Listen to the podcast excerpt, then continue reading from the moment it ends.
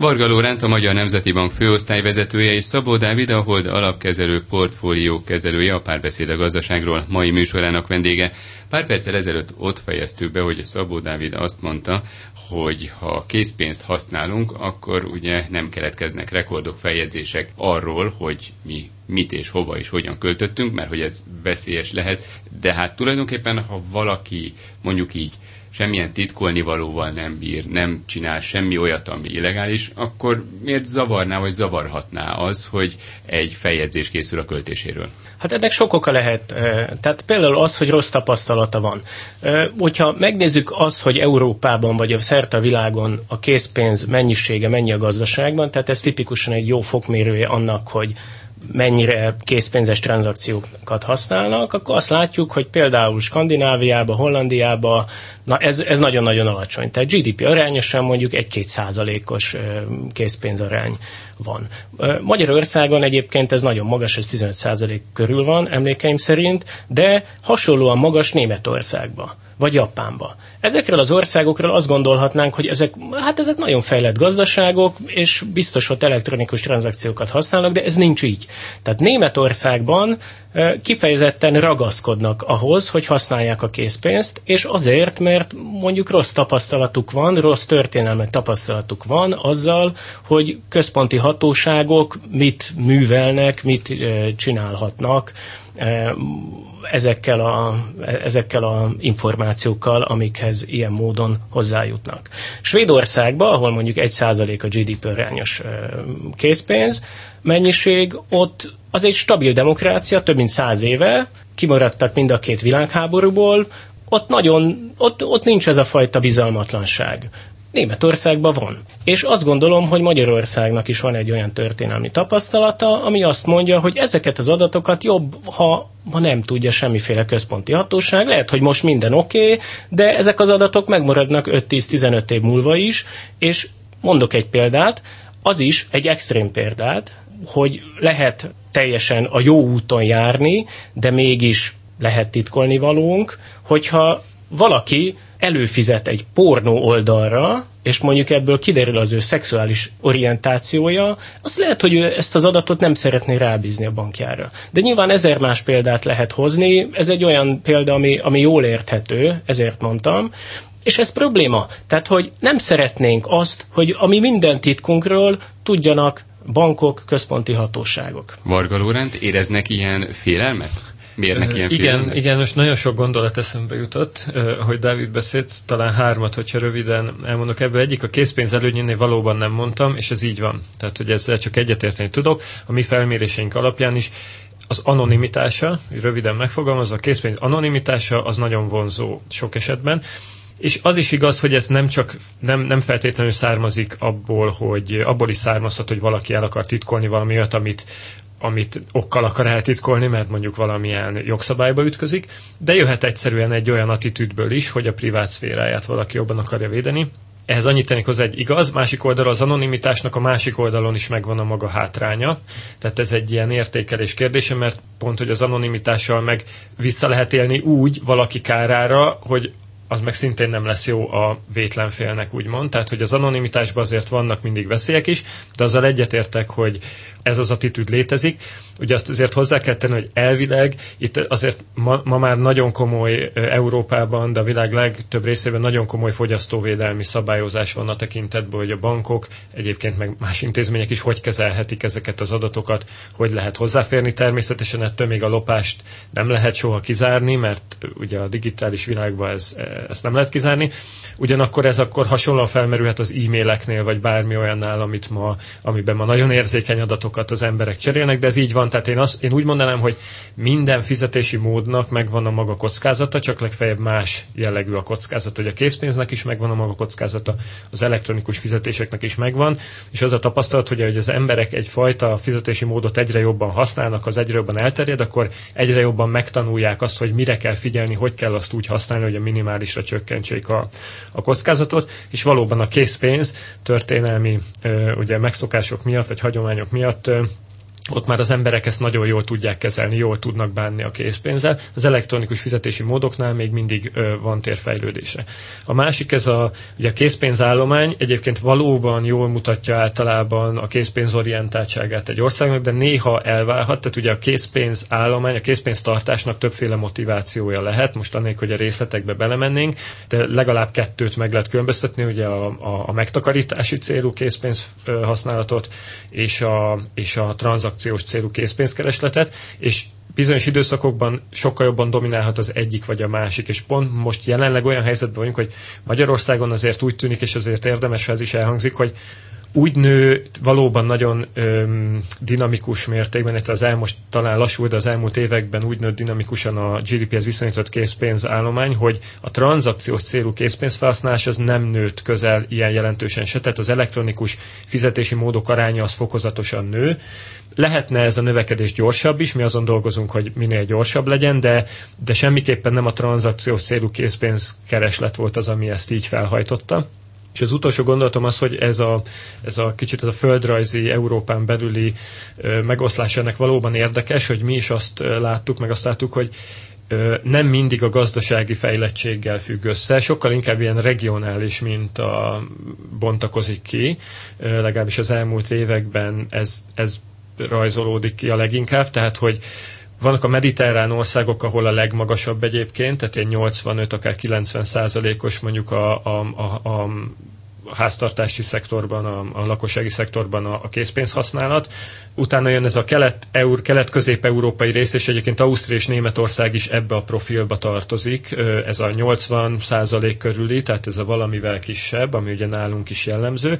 És Nyugat-Európa ennél alacsonyabb, 60-70 százalék, ott már nagyobb a szórás, mondjuk 50-70 között, és hát ugye az éllovasok azok egyértelműen skandináv országok, ahol 50 százalék alatt vannak, mondjuk Svédországban 20-25 százalék a készpénz használat, tehát hogy ezt a fajta megoszlást látjuk elsősorban, tehát ennek, ennek nagyon sok történelmi oka lehet, gazdaságfejlődési, gazdaságtörténeti okok, tehát ez egy én azt látom, hogy egy nagyon komplex hatásmechanizmus alapján alakul ki, hogy melyik országban mennyire szeretik a készpénzfizetésre használni. Szabó David, hogy látja, hogyha az azonnali fizetés rendszere elindul Magyarországon, illetve Európában, akkor visszaszorul a készpénz. A fiatalok biztos, hogy szívesebben utalnak mondjuk egy mobiltelefonszámra, mint ballagnak oda el, és adják egy borítékba oda azt az adott összeget. Biztosan segít az azonnali fizetés eh, bevezetése azon, hogy a készpénz használatot csökkentsük, de azért úgy látom, hogy ennek aktuálisan a legnagyobb oka hogy ilyen magas lett a készpénz aránya a gazdaságban, és hogy ilyen magas, viszonylag magas ugye a készpénz használat, az a tranzakciós illeték, ami, amit azt hiszem most 20 ezer forintig talán elengedtek, de az egy nagyon fontos dolog lenne, hogy a lakossági tranzakciókra legalább, és az MNB egyébként ezt beszerette volna hogy vezesse a kormány, de ez egyelőre el lett utasítva. Tehát az nagyon fontos lenne, hogy a lakosság számára ne legyen tranzakciós illeték.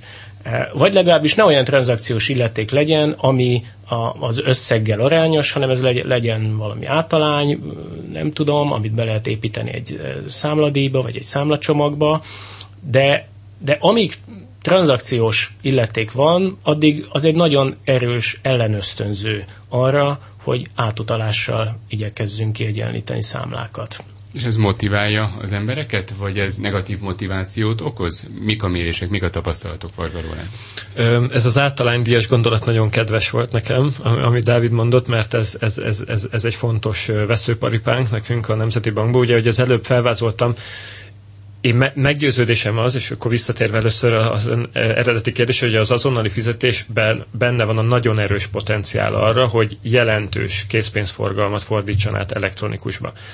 És ennek három sikerkritériuma van. Szerintünk az egyik maga az, hogy működjön jól az azonnali fizetés alapinfrastruktúrája, ez meg fog valósulni. Tehát ez gyakorlatilag a célegyenesbe vagyunk.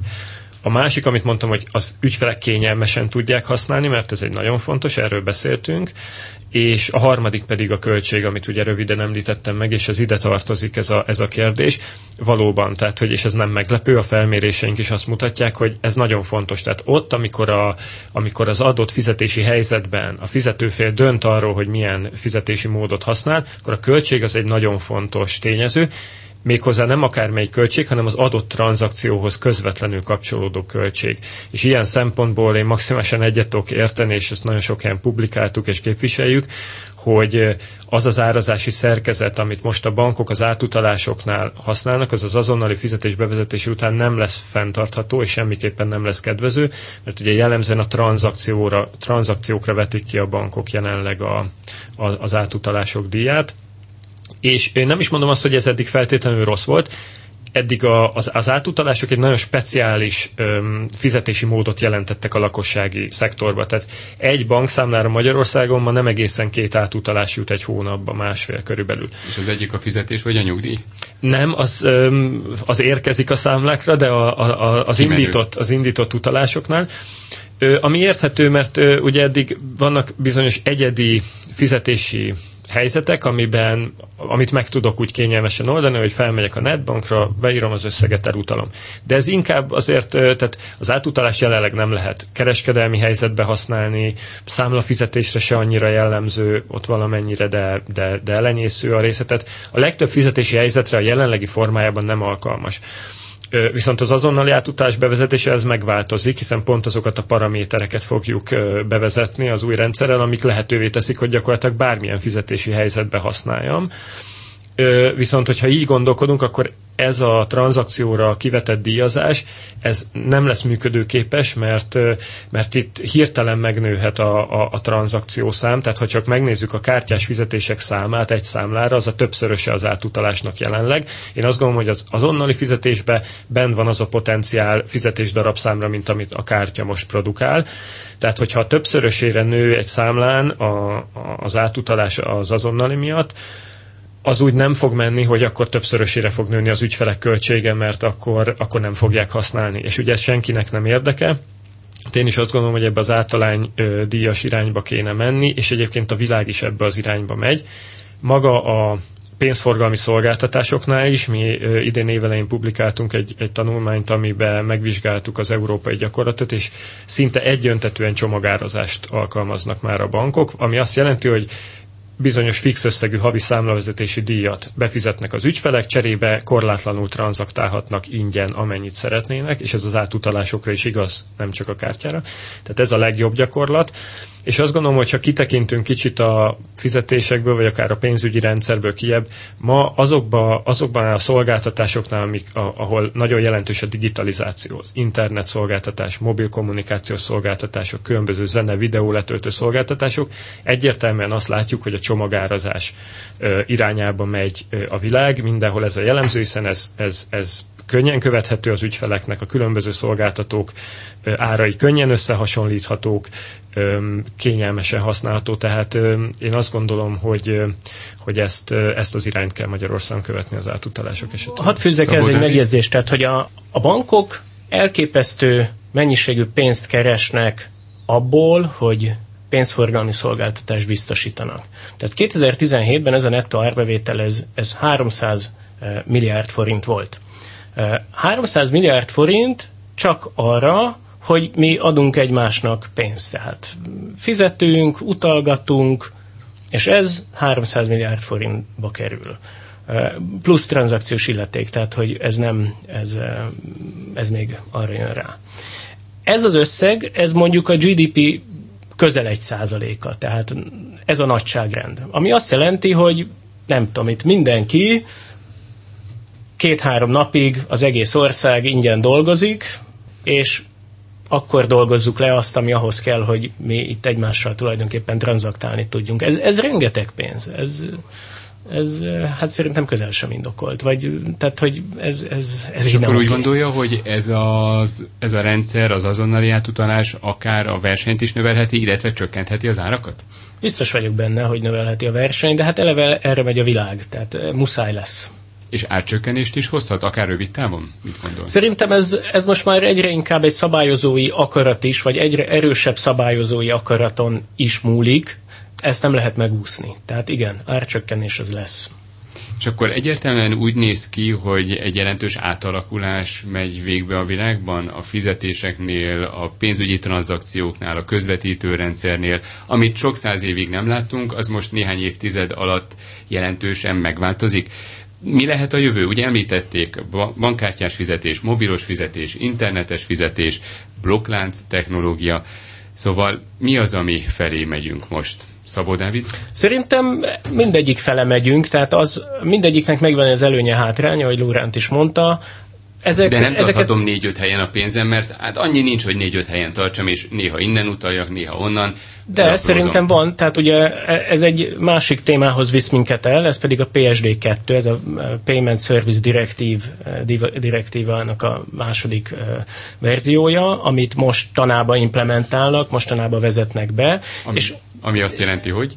Ami a következőket jelent, tehát hogy kötelezi a bankokat arra, és ez nem csak Magyarországon van, hanem az egész EU-ban, kötelezi a bank, tehát ez több dolgot jelent. Az egyik fontos összetevője az, hogy kötelezi a bankokat arról, hogy számlainformációs, számlainformációt biztosítsanak valami fajta szabványos módon.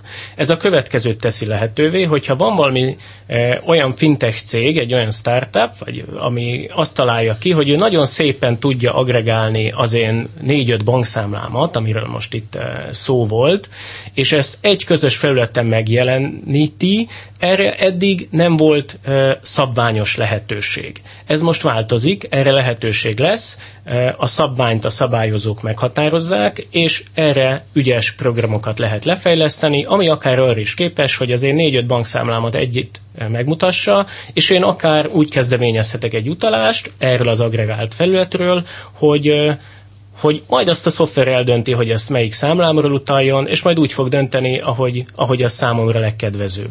De egyébként azt nagyon érdekes végignézni, és én egy kriptoalapnak is vagyok a, a portfólió kezelője, és azt talán itt el kell mondanom, hogy ez, ez független az én holdalapkezelős tevékenységemtől, de a kripto világ az tulajdonképpen a semmiből nő ki az elmúlt tíz év során.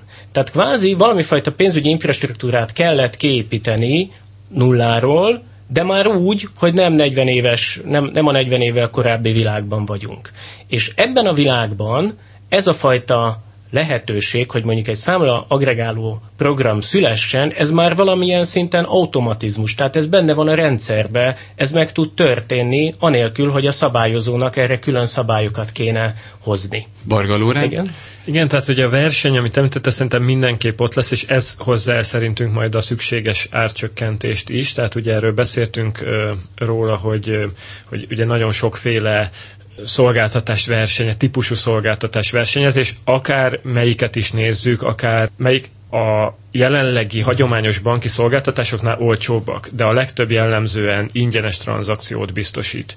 Tehát akár ezek a kártya alapú mobil fizetési megoldások, akár ezek a big tech által, tehát az a, a, ugye a, a, ezek a, a technológiai óriások által ö, bevezetett fizetési megoldások, akiknek egyébként van egy teljesen más üzleti modellje, amiben ezt egy kiegészítő szolgáltatásként adják ö, az ügyfél, a már meglévő hatalmas ügyfélbázisnak, és akiknek egyébként Magyarországról is már rengeteg ügyfelük van ezek szerintem olyan versenyt jelentenek a bankoknak, ami, ami nem, tehát szerintem már középtávon se fogják tudni megengedni a magyar bankok maguknak, hogy, hogy ezeket a tranzakciós díjakat ilyen magasan tartsák.